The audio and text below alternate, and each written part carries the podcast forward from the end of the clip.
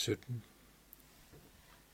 Den dag lille nissen pludselig læste. Da jeg stod op, var julemanden allerede taget afsted for at mødes med hvide. Mor kaldte på mig ud fra køkkenet. Kom og spis, min søde by. Vi sad og snakkede, da vi hørte onklen fra stolen. Kan du så give den bog tilbage? Kom her ned med den. Du kan, kan jo ikke engang læse, din lille frækket. Det er en meget dyrbar bog, du har der. Da vi kom ind i stuen, tog mor og onkel på skulderen for at få ham til at stille, og så kunne vi høre lille Nyse mumle et eller andet. Pludselig stod Bognisse foran reolen og kiggede op på Lille Nisse, der sad på øverste hylde. Jamen dog, Lille Nisse, var, du, du læser jo på det gamle sprog. Onkel var helt forstyrret og gik tættere på, for at kunne høre, hvad den lille nisse sagde. Jamen, Sanden, han læser jo. De to gamle nisser, der havde huslig ude i skænken i køkkenet, kom også ind i stuen. Det var dem, der tog sig af lille nisse. De plejede altid at skændes, men i dag snakkede de pænt til hinanden og roste hinanden. Jamen sikkert fint, du har gjort det over i hjørnet ved bordet, lille far, sagde bedstemor Nisse til bedstefar Nisse. Og han sagde til hende, at det var en vældig fin morgenmad, hun havde lavet i dag, og den smagte pragtfuldt. De stoppede op lige i døren til stuen og kiggede op på lille Nisse. De blev helt røde i hovederne begge to. Onkel kiggede skiftevis på dem begge med et løftet øjenbryn. Ja, undskyld, sagde bedstefar Nisse og trådte lidt frem. Han må have hørt de tale sammen i går. Han er meget lærende, men interesserer sig kun for de gamle ting, vi har. Han vil slet ikke have noget nyt. Bognisse var vildt begejstret. Jamen, han er jo en lille bognisse, nærmest råbte han.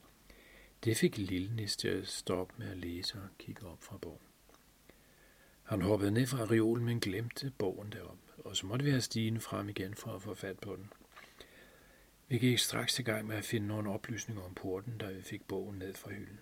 Den sagde noget om, at alt stod med mønstre, og så kiggede vi på mønstre, som alle de 40 mønstre lavede til sammen igen. Og ganske rigtigt, midt på hver af de 40 mønstre, var der ligesom en tegning af en lille bue. Vi, mig og onkel, tog hver et stykke appelsin i munden og lænede os ind over mønster nummer 3. Der var ikke rigtig noget, der lignede vores bue der.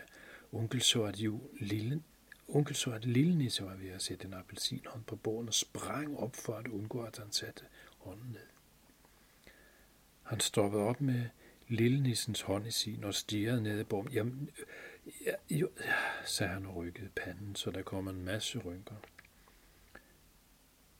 Den der sti, vi gik af, som kun du kunne se. Jeg kiggede ned i bogen, der, der var julenissen havde været lige ved at sætte sin appelsiner.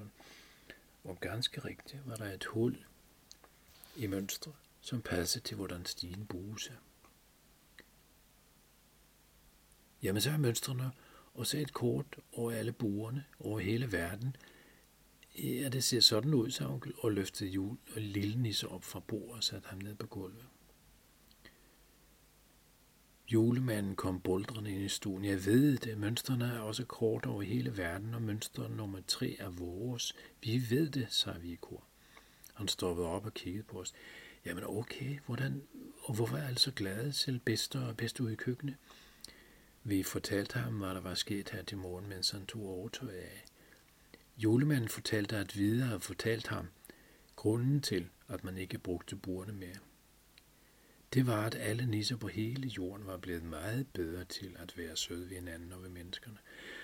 Så der var ikke brug for den slags trylleformler mere, men at man godt kunne bruge dem i det små, som nisserne i dukkehuset og som lille nisser havde gjort i dag. Men han fortalte også, fortsatte julemanden, at mønstrene blev brugt selv den dag i dag. For mønstrene er ligesom et kort over veje, og det er de selv samme veje, som nisser og julemænd bruger, når de skal rundt og besøge hinanden.